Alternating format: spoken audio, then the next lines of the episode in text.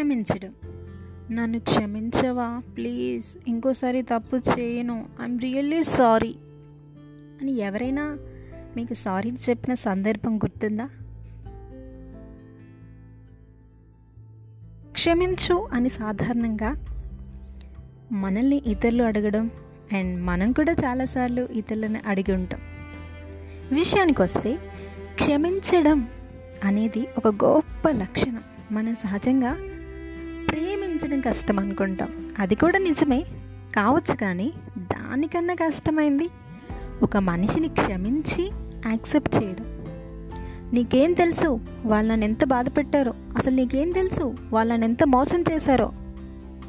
మర్చిపోవడం క్షమించడం యాక్సెప్ట్ చేయడం అంత ఈజీ అనుకుంటున్నావా? నా ప్లేస్లో ఉండి ఆలోచించు. నీకు అర్థమవుతుంది అని చాలామంది క్షమించాల్సిన సందర్భం వస్తే అంటూ ఉంటారు. ఇంకొందరైతే నా ప్రాణం పోయేంత వరకు వాళ్ళతో మాట్లాడను. అని పెద్ద పెద్ద మాటలే అంటూ ఉంటారు. Okay okay be cool. నాకు మీ బాధ అర్థమైంది. అండ్ దాంట్లో వ్యాలిడ్ రీజన్ కూడా ఉంది. బట్ నేను చెప్పే వ్యాలిడ్ రీజన్ కూడా ఒక్కసారి కేర్ఫుల్గా వినండి. మనందరం యాక్సెప్ట్ చేయాల్సిన ఫ్యాక్ట్ ఏంటి అంటే మనందరం మనుషులం అండ్ మనందరం perfectly imperfect people. Yes we all are perfectly imperfect people.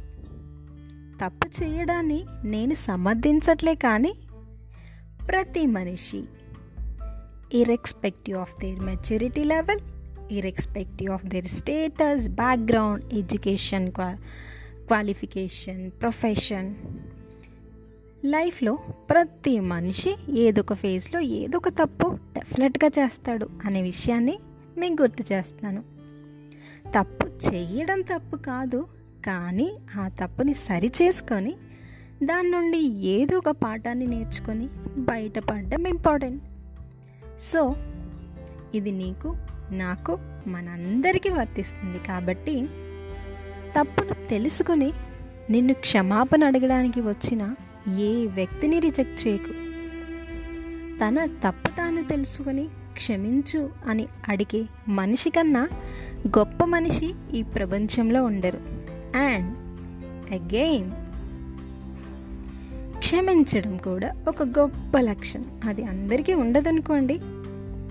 నువ్వు ఒక మనిషిని హార్ట్ఫుల్గా ఫర్గివ్ చేస్తే వచ్చే peace of mind satisfaction and freedom అంతా ఇంత కాదు. అది డబ్బుతో కొనలేము. ఒక మనిషి అన్నీ పక్కన పెట్టి క్షమించు అంటున్నాడంటే ఆ మనిషి మీకు మీ బంధానికి విలువిస్తున్నాడని అర్థం. అలాంటి వ్యక్తుల్ని అస్సలు వదులుకోవద్దు. క్షణమాత్రం ఆవేశానికి జీవితకాల బంధాన్ని బలి చేయొద్దు. సో ఫైనల్లీ క్షమించేద్దాం డ్యూడ్. పోయేదేముంది? ఒక బంధం నిలబడుతుంది.